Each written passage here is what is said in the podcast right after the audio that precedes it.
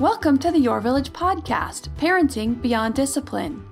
Your Village is the most comprehensive site for evidence based parenting classes available on demand at yourvillageonline.com. Our 50 plus classes give parents the foundation, steps, and tools for creating strong, healthy relationships with their children, resulting in responsible, cooperative, happy, and successful children and families.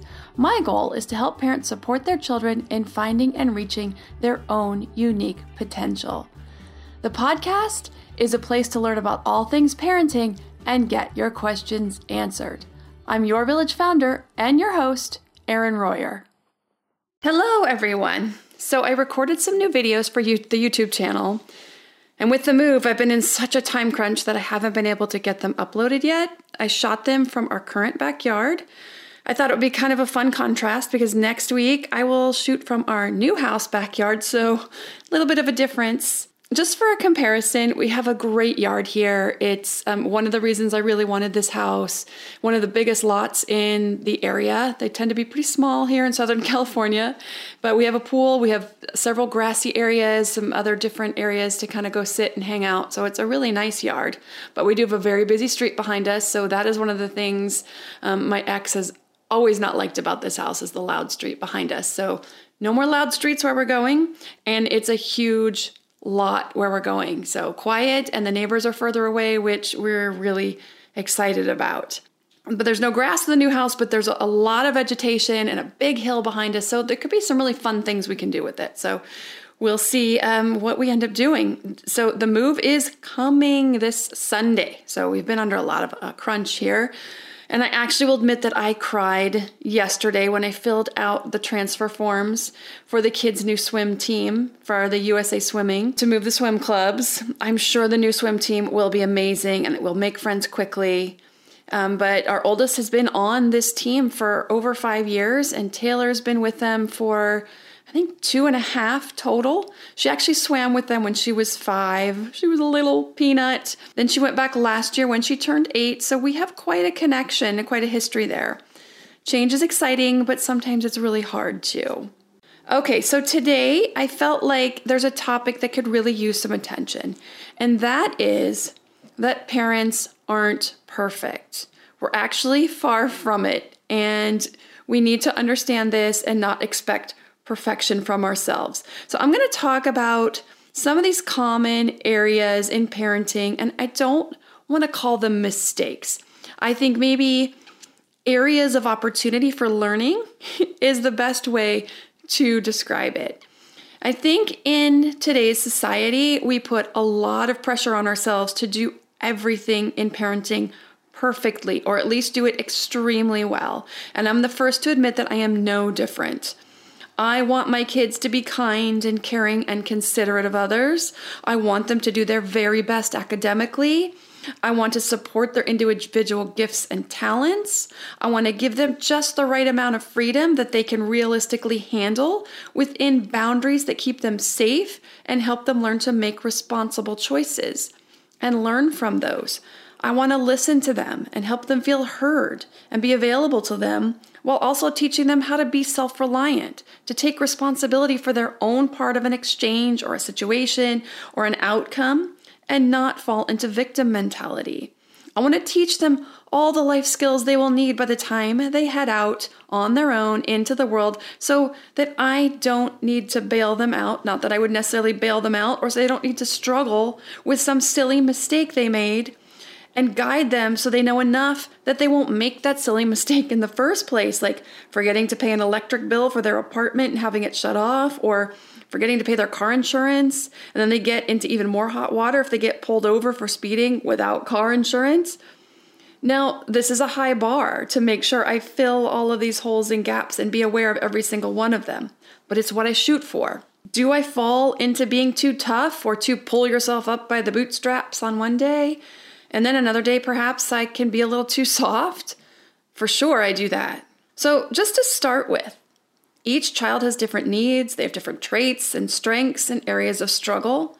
So, this is our first job learning our child's temperament and personality So we can work differently with each child or just work with that child on their level if we only have one child.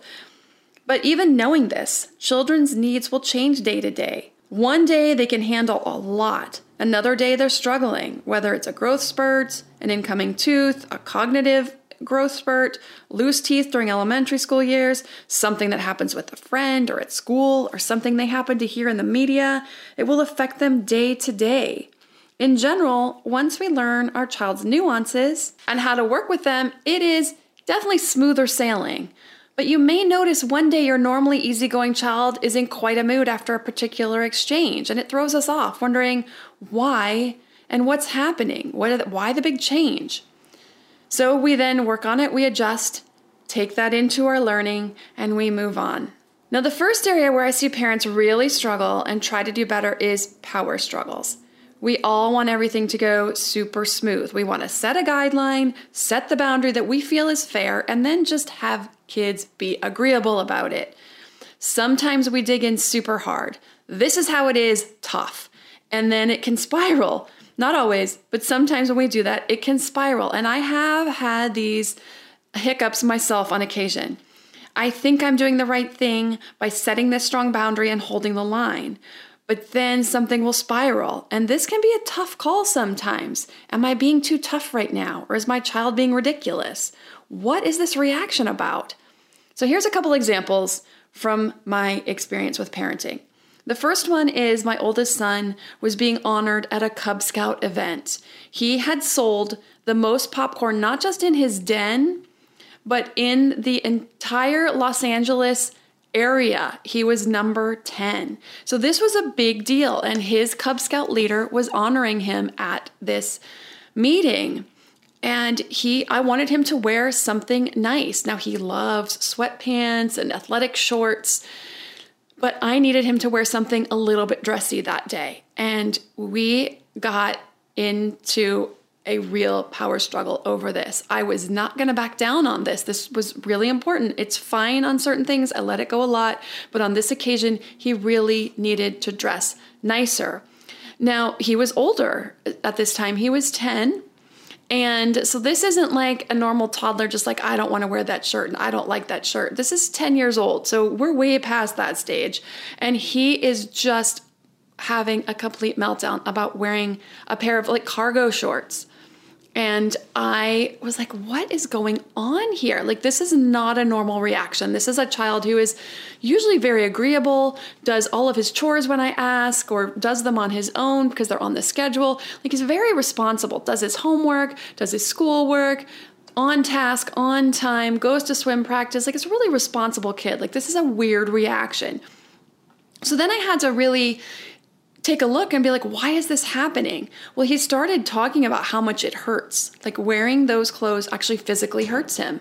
The seams in them really bother him. And I thought, oh my gosh, it finally clicked that he has SPD, sensory processing disorder. And I it had been something nagging me for several years that this was an issue because there's certain clothes he just doesn't wear and there's certain mannerisms and certain things that he does where it had always kind of been at the back of my mind but it really clicked to me right then. I'm like oh my goodness that's what's happening here. So you know we didn't have time to go figure out like how is he going to wear a nice pair of shorts that aren't going to bother him? Like we're getting ready to go and he needed to be there. So we came up with a compromise and that was that he wore his athletic shorts underneath the cargo shorts and he went and he looked decent and we got through that but it was something that i needed to kind of take a deeper look at myself as a parent and realize that i was pushing him too hard and that we from now on needed to take that into consideration the other area where we sometimes struggle and have had some power struggles in the past is with swim practice. So he'll do great, he goes, he's fine, never an issue, and then all of a sudden one day it's like, I don't want to go, it's the most boring thing in the world. I'm tired of swimming back and forth and across the pool. It's not fun. And it's especially difficult right now during COVID because they have to come in with their masks on, put their stuff down, one child per lane. They cannot interact with their peers. They can't get close to their peers. They have to take off their mask, hop in the water, do the workout, get out, put their mask on, and leave. So there's no fraternizing. There's no more games. Like they used to play games in the water sometimes to make it a little more fun, like sharks and minnows. So there was a, a time just a few months ago during COVID where he was just like, I'm done, I'm bored, this isn't fun anymore.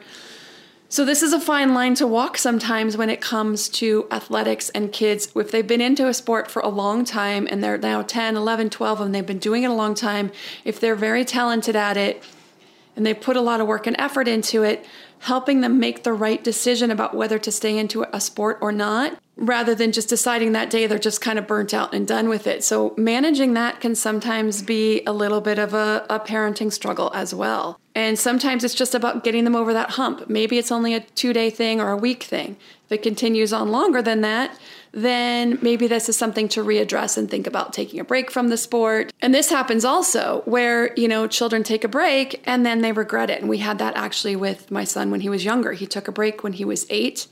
He went back a year later when he was nine. And he was a lot slower than the other swimmers that he used to be faster than. And he really was like upset with himself for leaving the sport. So, helping them navigate that is another area that can be a power struggle when they can't see the full picture and we can, and helping them learn to make decisions that sometimes are a little bit beyond their cognitive abilities, life experiences. So, how do we push them through that without pushing too hard and just making the whole thing a lot worse than it needs to be?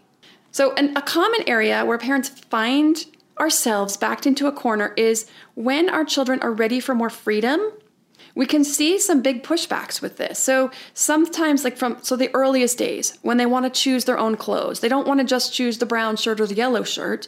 They want to just choose their shirt. Or when they want to choose their own fruit, they don't want to choose the banana or the strawberry or the melon. They want the apple. Or they want to finish building their tower before dinner. They don't want to stop in two minutes or five minutes. They want to keep building until they're done elementary school age, kids a lot of times will push for later bedtimes or for being able to go out in public by themselves, like walk down to the store or walk down to their friend's house. Or they want to negotiate their homework when they do it or their chores, when they're going to do their chores or which chores they do. Um, there'll be teens that will push for later curfews, for um, piercings or tattoos, or for the types of clothes that they can wear to school or even out in public. This is an ongoing part of parenthood them wanting more freedom and setting up these boundaries and safety for them. And then we're walking a fine line with this, letting them be who they are, letting them learn to make good choices, but also not just keeping them safe, but sometimes we have our own stuff that we have to deal with, with allowing them to have more freedom. You know, as parents, we catch ourselves in these places of pushing too hard, and then when our kids really push back, especially if it's out of character for them, we'll second guess or we'll start to think a little deeper about the particular boundary. Is it too strict? Are they ready for more? Is it okay that he wants to stay up another 30 minutes tonight? Will it backfire on us tomorrow if I let them stay up 30 minutes tonight? These are varying examples, including the two I gave earlier of what we've been through. And there are ways to deal with each of these that are far too much to cover, obviously, as I probably have at least 10 classes alone that would cover different aspects and areas for working through these, including getting kids to listen, power struggles, um, helping your kids through their emotions and to share their emotions properly. Um, discipline tools for teens is a great one if you're dealing with teens because there's a lot of areas they're going to push back, and all the other discipline tools for all the other ages as well. Bedtimes, all that stuff in different areas, working with these things in different areas. However, I'm going to cover some general guidelines.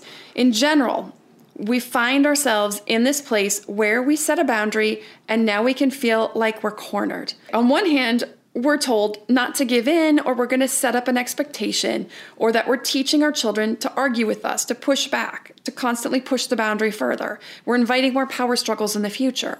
But we also can see we may have misjudged. And we're now in for a real test of our patience in stepping out of the battle or letting our child have big feelings about the exchange, especially if their feelings are potentially valid. If their need for more freedom is valid and they're ready for it, and we just set that boundary, now what are we going to do?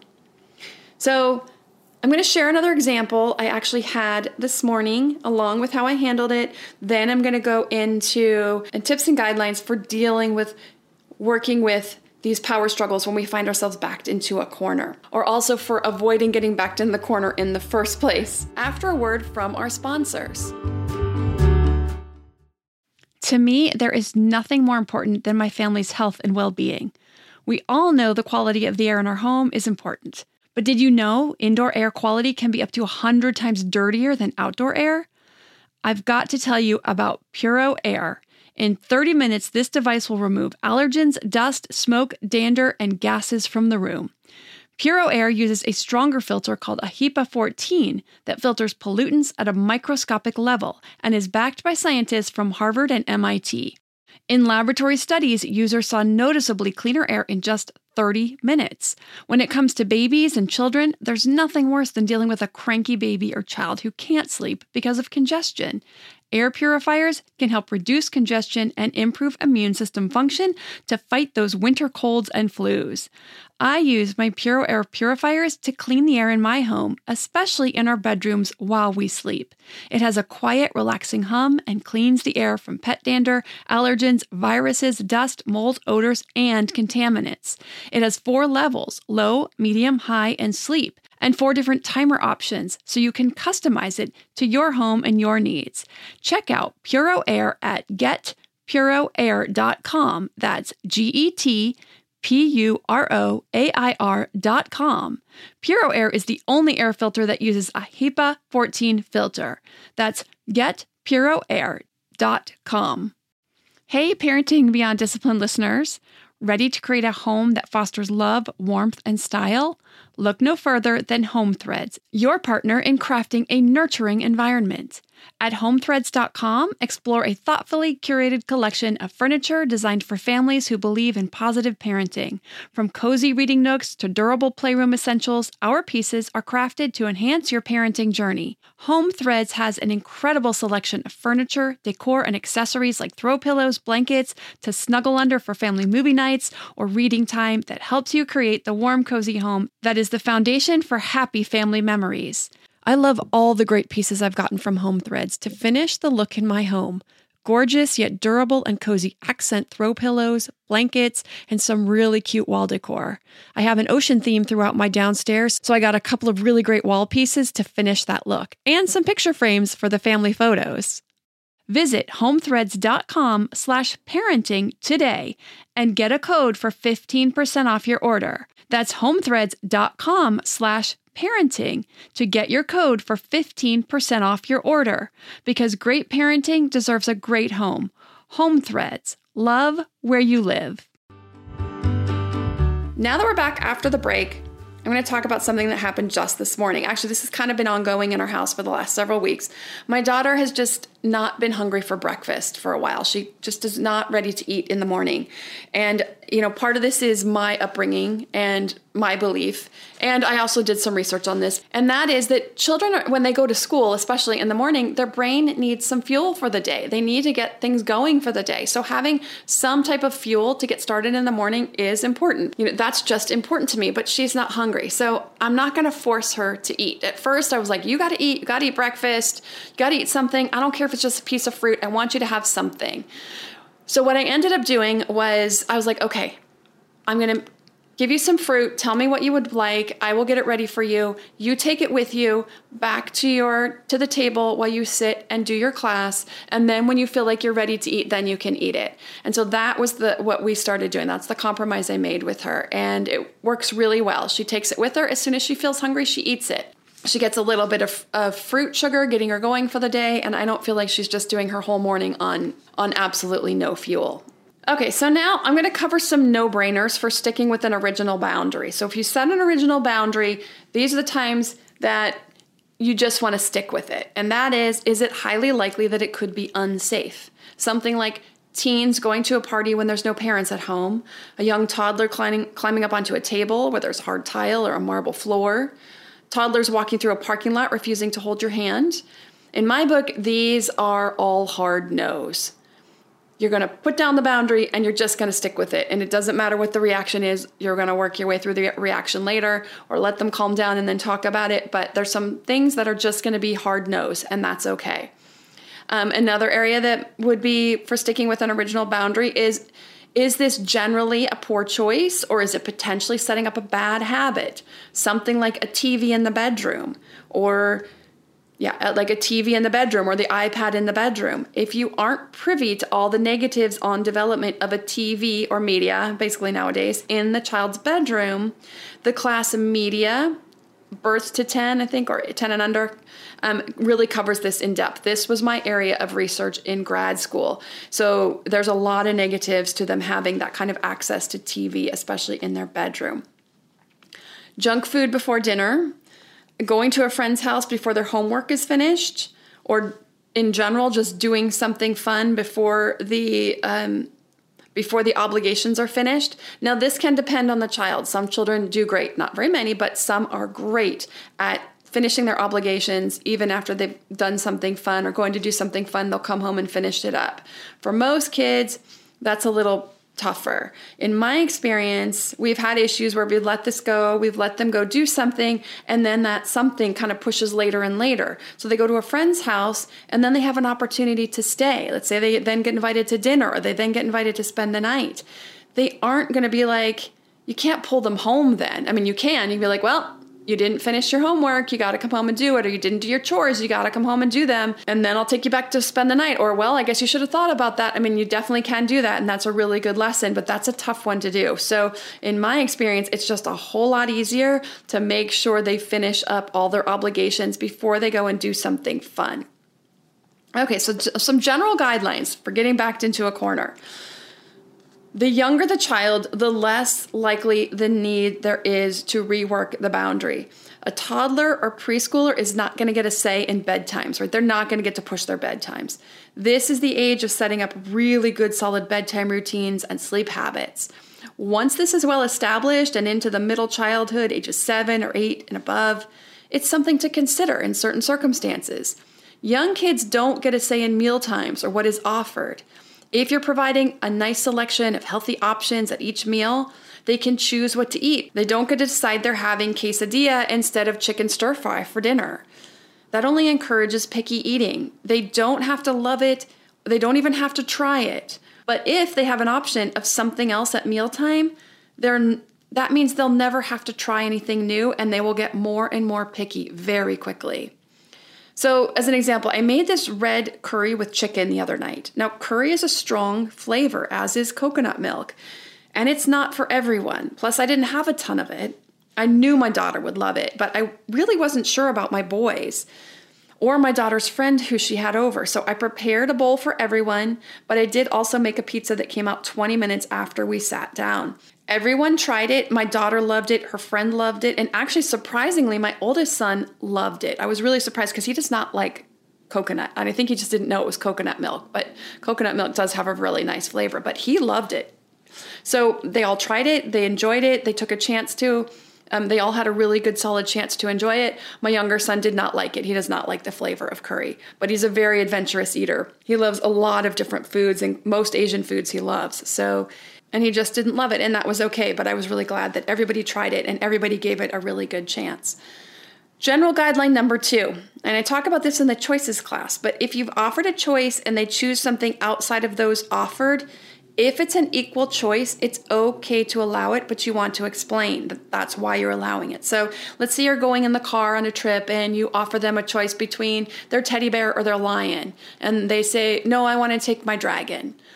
Okay, Great. You can take dragon because he's another stuffed animal. So you're letting them know it's it's an equal choice. It's not, you know, you offer the apple and the strawberry and they choose a cracker. Well, you know, the apple, the strawberry is a fruit. We want to get a fruit. So if they choose another fruit, that's fine. If they choose a cracker, well, we're looking for a fruit right now. So I have strawberries or bananas. Which would you like? So you want to stick with the same type of choice. Keep them on that same track for the choices. So, the first tool when we're backed into a corner with power struggles is negotiation. Now, as your children age, especially, negotiation is a good tool. But again, going back to general guideline number one, negotiation is a very good tool with teens, and you'll use it a lot. As they get close to flying the nest, they will need to be fully responsible for themselves. So, letting the string out on their kite as they ask for more freedom and show they're responsible is an important part of supporting their independence. And adults negotiate all kinds of interactions all the time. So, they're learning to negotiate their needs, to talk about them, why they're responsible enough to do them and handle it, what they're going to do in the situation. This is going to be a really big tool as you get towards teens. So you're going to practice this as they get older. So once they hit 10 or 11, you're going to start using negotiation more as a tool. But they now understand why it's being used and how it's being used. A toddler doesn't understand negotiation. They just think they're getting away with something and they're going to be pushing those boundaries further and further. So, this is a tool I use a lot with my oldest and some with my daughter, not so much with her twin. He's just a really different kid. He doesn't really ask for much, he doesn't really push the boundaries. He's a little less independent and he's just easier going. So, there's definitely pluses and minuses to that. And he's also a homebody, he doesn't like to go out of the house a lot. So, that is a little bit easier with him. When you engage in negotiations, if the response is not the best or appropriate, you want to address that. So let's just say it's a snotty tone or a demand rather than a request. You're going to definitely address this part. Now, I have to do this sometimes. I will correct the way that they go about sharing their wishes or needs with me. If it's a snotty tone or it's demanding, I cut that down immediately. Once they realize their error and they correct it, they apologize for it, and they correct the tone or they then ask in the proper manner, then you can move forward to the negotiation. So let's say they're pushing for a later bedtime. So you could say something like, I hear that you're feeling like you can handle a later bedtime and you'd like more time to do the things you like in the evenings. So if your child gets up easily in the morning, then this is a discussion you can open up. If they're not good at getting up in the mornings, then you can just say, I would love to allow this, but it's so difficult for you to wake up in the morning on time for school as it is. Until we see a lot of improvement, this just isn't an area that's open for negotiation. Or if they're doing really well, but they're asking for a half an hour increase, so 9:15 instead of 8:45, you can talk about a compromise because that, that's a big jump, a half an hour. That could make a big difference. So you could say something like, You're doing a great job getting up and getting ready in the morning, but I feel like a half an hour is too big of a jump right now.